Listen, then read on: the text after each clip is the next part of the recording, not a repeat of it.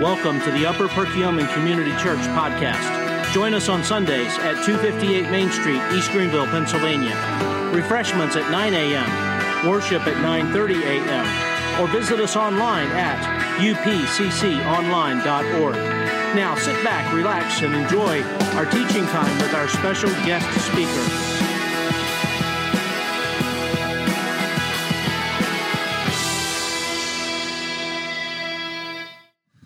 So, today, as we've been talking about Advent, uh, we've been having some topical discussions, which, in making my sermon on joy, I find quite difficult because there's so much to say when you're talking about a topic and you're bringing the whole of Scripture. Um, but we're going to try to focus on joy this morning. Uh, we've been talking about Advent this season, we've been talking about what that means in the coming and in the arrival of Jesus, not only in the past, but also in the future. We've been lighting these symbolic candles, which represent aspects of Jesus coming to a world lost in darkness, and each flame brings us closer to the Sunday where we actually celebrate his birth. So, week one, we lit the candle of hope and we talked about hope past, hope present, and hope future with his second coming. Last week, we lit the candle of love and talked about how we need to accept His love, how we need to experience His love, and how we need to share His love. And today, we're going to talk about joy. And when I thought about joy as I'm putting this together, some, some random thoughts came to mind from my childhood, um, mainly from junior church. We would sing all these random songs that had no meaning to us back then. We just got to scream and shout, so we got excited. Uh, and there was a song in particular that we with, uh, that we sang with much aggression and almost ruthlessly, um, and that was "I have the joy, joy, joy, joy down in my heart." And it was just like these angry faces screaming, and then people would, you know, one side of the room would shout, and then the other side would go, "Down in my heart," and you just go back and forth. Um, but when it comes to us in our lives, we go through seasons, unfortunately, more often than we would like, where we don't feel joy down in our hearts. We, we don't feel happiness. So, what happens when we meet a season that's filled with joy? Of, of the songs and the colors and the decoration, and even people that aren't Christians that are celebrating the season about something that's great for us, we, where's the disconnect? Why can't we feel that joy? That's what we're going to talk about today. Life is complicated, and there are lots of times we don't feel joy. So when I was seven years old, um, around that my early life, I was really into movies with talking animals. All right, Jungle Book was like my favorite movie when I was a little kid. And when I was seven years old, The Lion King came out. All right, you guys, everyone in here, I've seen The Lion King. I'm actually really excited, and it kind of dates me, but 25 years ago that came out. Um, they're actually coming out with a live action Lion King in 2019, and I'm like, my child inside me is like super giddy, and I've seen the teaser like a dozen times already. Um, but in The Lion King, you had these two characters, these comic relief characters, Timon and Pumbaa. They were best of friends. It was a meerkat and a warthog. It's kind of weird saying it now. Um, but the, these guys are really good friends. Does anybody remember what their motto was? Oh my goodness. Yeah. Hakuna Matata. It means no worries. And I, I can sing the whole song for you right now, but I'm not going to. Um, and in the famous words of Pumbaa, the warthog, he says, These two words can solve all your problems and with some catchy lyrics, they convince this lion, Simba, who is running from his problems, to ignore his troubles and to leave his problems behind and just live with Hakuna Matata, live with no worries. And that's often how we approach Christmas season. How we, we have to have joy. We have to have this attitude of Hakuna Matata and ignore our problems and ignore our troubles. But unfortunately, we're not always joyful. We're not always going through things that are ideal So, what we do as humans going through something that's a happy time, we try to cram all other feelings deep down. Everything we're going, if it doesn't match up with joy, we try to cram it down. For instance, 2011 was the first Christmas, actually, the first Christmas Eve in Pennsylvania for me where I was not sitting around my grandma's table with my family having Christmas Eve dinner. My, my grandma, she is an amazing cook. And so I'm here in Pennsylvania, and my wife's a good cook too. I don't want to discredit that. That was our first year married, but that was the first year I was not at grandma's house. And I, I was frustrated. I was sad, and I was cramming those emotions down. 2015 was a tough Christmas for us. It was a Christmas where just three weeks prior to Christmas, we had experienced our first miscarriage. A joy in our life, excitement over a child coming. Cram those emotions down. 2016 was an even harder Christmas. It was the first Christmas without my dad. He had passed away a couple months before. And I met something where I just couldn't cram it down. I couldn't get rid of this, this, this problem, this, this roadblock in my life. I couldn't feel the joy. We're duped into thinking that if we can just achieve this Hakuna Matata status, we can finally have joy. We try hard to create artificial joy by tossing our troubles aside ignoring our struggles, and just living in the moment. But while we do that, we create this artificial joy where it's shallow and it's short lived. And when we take down the de- decorations, when we, when we move on to, uh, the, into the new year, we realize these problems are still in our life. In The Lion King, Simba eventually had to deal with his problems not going to give any spoilers, but he eventually had to deal with his problems that he left behind. I love, and this is a plug for Bible Project. I'm not sponsored in any way, but they are a great resource. They, they did that movie that we showed at the beginning, um, and I love how they summarized, you know, I, we could have watched that and left. I mean, that was my sermon about joy. But I love how they put it. Biblical faith offers a unique perspective on joy. Joy is not simply a feeling it's an attitude we adopt not because of our circumstances, but because of our hope in God's promise. So, how can I be joyful in this season when all I feel is sadness, frustration, busyness, pain?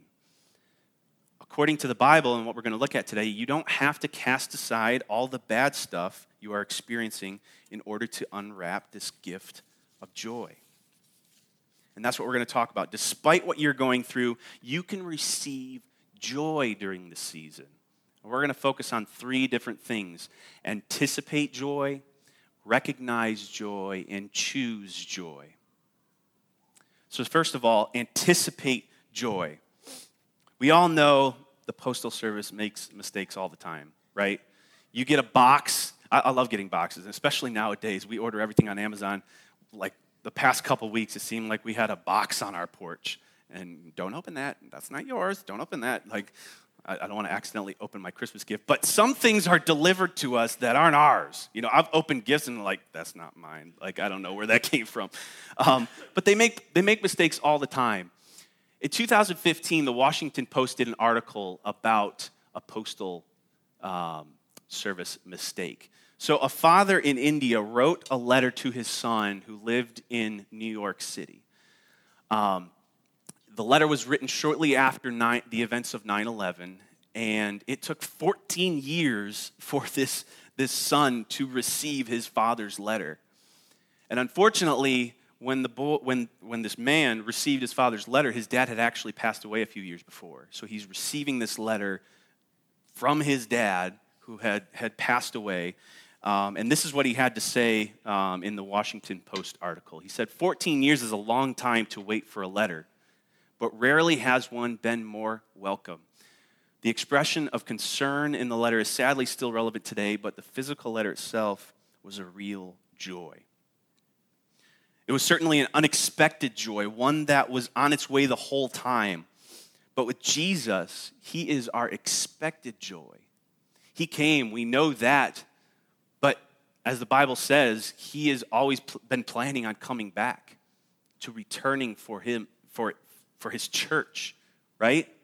He's been planning that since before we were even born. And the amazing part about it all is this is his letter to us. As we often do, we write our names at the beginning of the Bible, you know, to show that this is mine. But you could literally go to the end and write, Love your Heavenly Father. This is our guidebook. This is our truth. This is our letter from Him.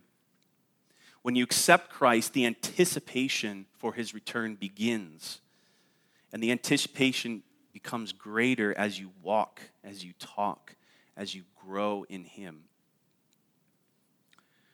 When I think about somebody that anticipated joy, a Bible character, John the Baptist just like pops into my head. I mean, this guy doesn't get enough credit. He's often overlooked, but he was an amazing dude. Like Jesus had this to say about him in Luke chapter 7, verse 28. Jesus says, I tell you, among those born of a woman, none is greater than John. So, all the prophets, all, all the men and women that lived in the Old Testament, Jesus is like, this is the guy. This is, he is great. And in this, this weird transition, this weird time in history, um, where you have the Old Testament culture of Judaism, and then you have Jesus coming. Like there's this hinge from the Old Testament, uh, the Old Covenant under law, and then you have the New Covenant under grace. And it right in that hinge, you have John the Baptist, and his whole message was the Messiah is here, the Messiah is coming, and, he, and he's preaching this very um, new teaching. You know, you had the Pharisees, you had the Sadducees, you had the very religious people that are like, no, no, don't listen to him. But people are, are following John the Baptist. He was a very simple man, uh, but he had this message that he was communicating about the coming Messiah, about how Jesus was coming. He was preparing the way. And I love this moment um, when you get to John chapter 1, verse 29. So you have this man, he's committed his life to talking about Jesus and what he was coming to do. And he has this moment where he's with his disciples, he's with the people following him, and he looks and he sees Jesus. And I don't know what he was doing in that moment, but he says, Behold, the Lamb of God who takes away the sins of the world. He goes, This is the dude. This is the guy I've been telling you about. It's starting, it's here. So when you talk about anticipation, when you talk about excitement about something to come, think of John. Not John Buckley, he's a very excited man. But think of John the Baptist. He anticipated, that anticipation of joy drove him to just live for God. Even when you don't feel joy right now, we can anticipate the coming of joy to the world in the gift of Jesus. We can prepare to move from our state of discouragement into an experience of life giving joy.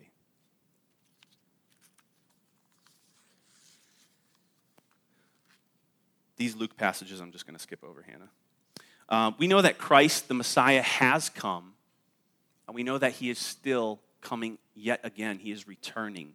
Let that experience of Advent as the season when we anticipate the arrival of Jesus, even when we struggle with the realities of the present, let that anticipation drive you and push you to joy.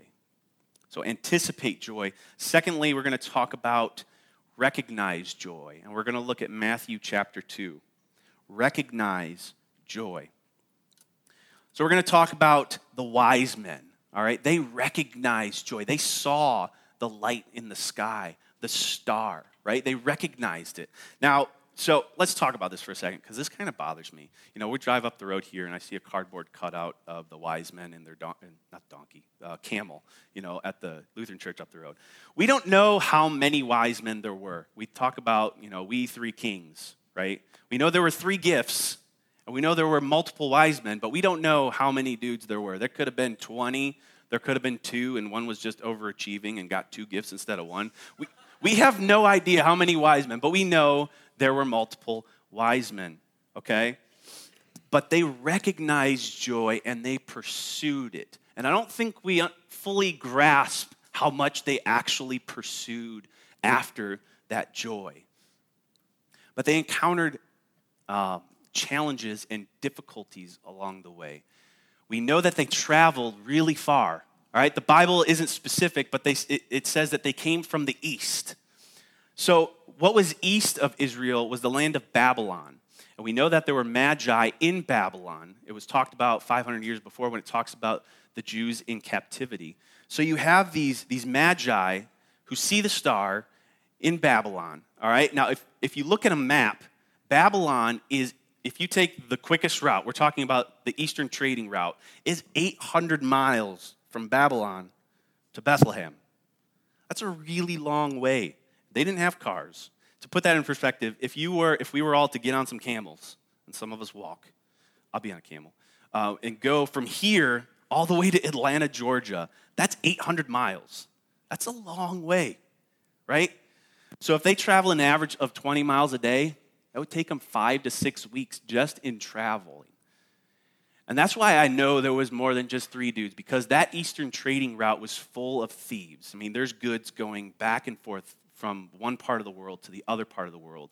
And there were thieves. There were people that wanted to take things. So there were they had guards, they had people with them, they had their tents, their food for two months, their water. I mean, they, they were traveling with a lot of stuff but they recognized the joy that had come to the world. And they did everything possible to, to, to see that, to find this king.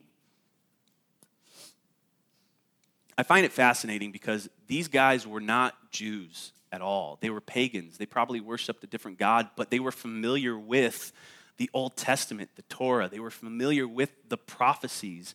And if, if you look at the Jewish history, you see that they were in exile. The Jews were in exile 500 years before Jesus was born. So while the Jews were in exile in Babylon, they were, they were teaching, they were talking about their prophecies, they were talking and teaching about their Bible. And, you know, over the next 500 years, the Magi were teaching people and recognizing and looking to the stars. And we see the prophecy in Numbers, but they saw the star and they just, they went for it. So, a challenge was the traveling. Another challenge, it, it, seems as though they lost sight of the star when they got close, or they didn't know where to go. I mean, they were in Jerusalem, which is only six miles away from, from Bethlehem, and they go to Herod, who is king, asking for directions. And it's obvious they didn't know much about Herod, because Herod was a pretty evil dude, okay? Just to give you a little background of this Herod guy. Um, he had murdered his wife, murdered some of his sons, he had killed some other relatives. I mean, he was a pretty ruthless dude. He wasn't a Jew, he was this puppet king that Rome had put over the Jews to kind of keep order. Um, but he was a ruthless guy. And you see in Matthew chapter 2, uh, the Magi go to, go to King Herod and they say, Where is he who has been born King of the Jews. For we saw his star when it rose and have come to worship him. These wise men, this group of people, they, they weren't like, oh, we saw something and we've been following it. We don't really know what we're supposed to find. No, they were very specific. They knew what they were looking for. Where is he who had been born King of the Jews? They recognized what had arrived, what had come. And I almost in this moment imagine Herod spitting out his morning coffee. Like, what? I'm the king. The king of the Jews? Who is this guy? And Matthew chapter 2, verse 8, Herod says, When you have found him, bring him to me, that I may too worship him. We know that he wanted to kill him. He was a pretty ruthless guy. He actually had all the babies under two years old in Bethlehem killed when, the, when he found out the wise men didn't come to tell him where he was. But the wise men, after getting the direction, after leaving Herod, we get to Matthew 2, verse 9 through 11, and it says, After listening to the king, they went on their way, and behold, the star that had, that had seen, they had seen when it rose went before them until it came the rest, to rest over the place where the child was. When they saw the star, they rejoiced exceedingly with great joy and joy uh, and going into the house, they saw the child with Mary, his mother, and fell down and worshiped him. Joy drove them through the difficulties and was fulfilled in finding Jesus. If we were to, to compare this to our pursuit of joy, to our pursuit of Jesus, that 800 mile journey that was pictured is almost like a picture of our life, right? We encounter difficulties, we encounter struggles, we encounter things that we, we don't want in our life. But eventually, we will meet Jesus. And when you recognize that joy, joy the pursuit, even th- you know, through the good and the bad, joy will push you through that pursuit. Pursue Jesus. James 1, and I love how testimony time, like all the testimonies that were said tie right into the message. You know, Pete was talking about James chapter 1, verse 2 through 3. And it's so true. It says, Count it all joy, my brothers, when you meet trials of various kinds, for you know that the testing of your faith produces steadfastness. We expect joy to be free of worry and hardship, but that's not always the case. The Bible tells us that joy is found even in the midst of, and sometimes because of, the hard things that we encounter. So anticipate joy recognize joy, and lastly, choose joy. Choose joy. Now, that sounds really hard, right? Because joy, happiness, is communicated to us like a feeling. And the idea can be a little deceiving to choose joy. You know, you can't just close your eyes and be like, I want joy, I want joy, I want joy. And it just comes to you. That, that's not how it works. It's almost like physical health or physical fitness. You can't go to Planet Fitness, sit down, eat pizza, which they have a pizza day. I think that's hysterical. Um, just sit in a chair, eat pizza, and think about building your muscles and then walk out swole. No, that's, that's not how it works. You have to actually put in the work. You have to actually lift the weights. You have to work out. You have to do something about it. We can't just sit around and think about joy and expect joy to just descend upon us. While we can't concentrate hard on choosing joy, we can choose to do things that bring joy over time. Things like giving thanks by obeying, by abiding in Christ. When you do these things, we open ourselves up to the gift of joy. So let's talk about these things. Choose gratitude. All right? When you don't feel joy, choose to give thanks. And I know that sounds really hard. And I've been there when you're like going through something hard and you're like, I don't want to, I'm not, I don't want to be thankful for anything right now. I don't want to thank anybody. Force yourself to do it. Because as you make that list of things you're thankful for, you'll look and be like, wow, look at all the things that God has done for me, that God is doing for me, and that God promises to do for me. And that'll give you joy during those hard times. 1 Thessalonians 5 16 through 18 says this Rejoice sometimes. Now, rejoice always. Pray without ceasing. Give thanks in all circumstances, for this is the will of God in Christ Jesus for you. It's God's will that you rejoice through the good and the bad. Gratitude leads us to joy. So choose gratitude and choose to obey. John chapter 15, verse 10 through 11, Jesus himself says this These things I have spoken to you, that my, that my joy may be in you, and that your joy may be full. So, what was this secret that Jesus was talking about? Well, if you look in verse 10, it's obedience. Verse 11, these things I have spoken to you, that my joy may be in you, and that your joy may be full. We get that full joy through our obedience to God, living in His will. And we don't know what His will is if we're not in His Word. I'm not talking about the mystical, what is God's will? I'm talking about the plain as day the obedience that God shows us we need, we need to live by in His Scripture. The more we align ourselves with God's Word, the more we encounter and receive his joy. So choose gratitude, choose to obey, and choose to abide. And this is continued Eh, with the idea in John chapter 15. It carries the idea of having a relationship. In order to abide in his love, you need to abide in Christ, you need to abide in his word. We see this metaphor in chapter 15 of John of, of the vine and the branches and how and Jesus is describing this process of ongoing growth with nourishment. If you look at verse 7 through 9, it says, if you and this is Jesus speaking, if you abide in me and my words abide in you, ask whatever you wish, and it will be done for you. You know, this carries the idea of his desires will become your desires. And then verse 8 continues By this my Father is glorified, that you bear much fruit, and so prove to be my disciples.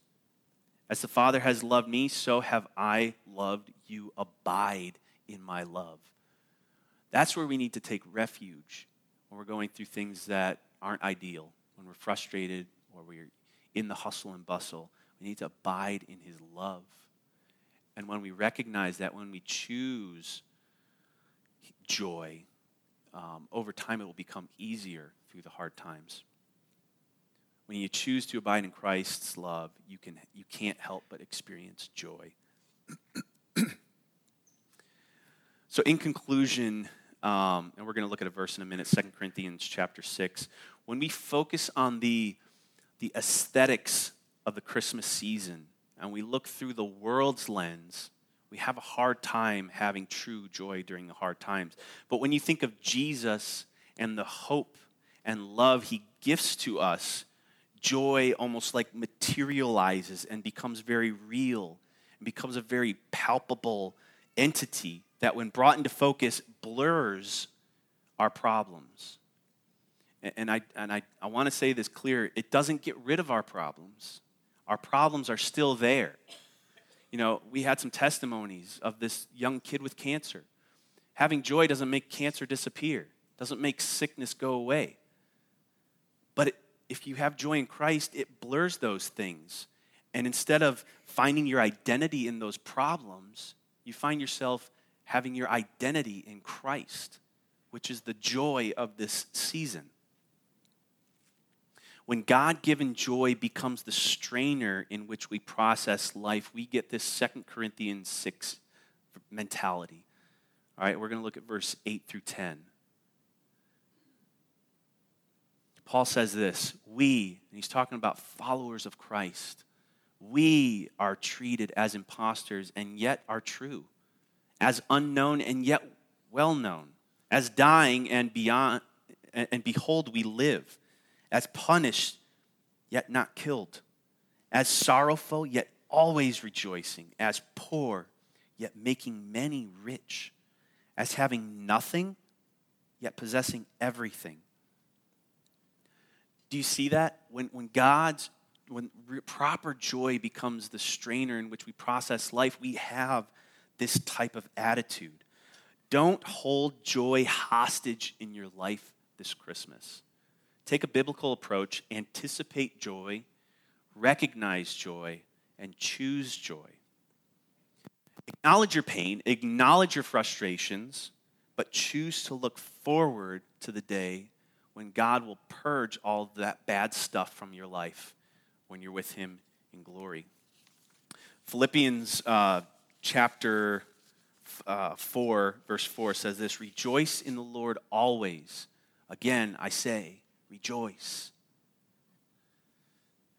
I pray that that will be our aim this Christmas as we celebrate Advent, as we look forward to Christ's return.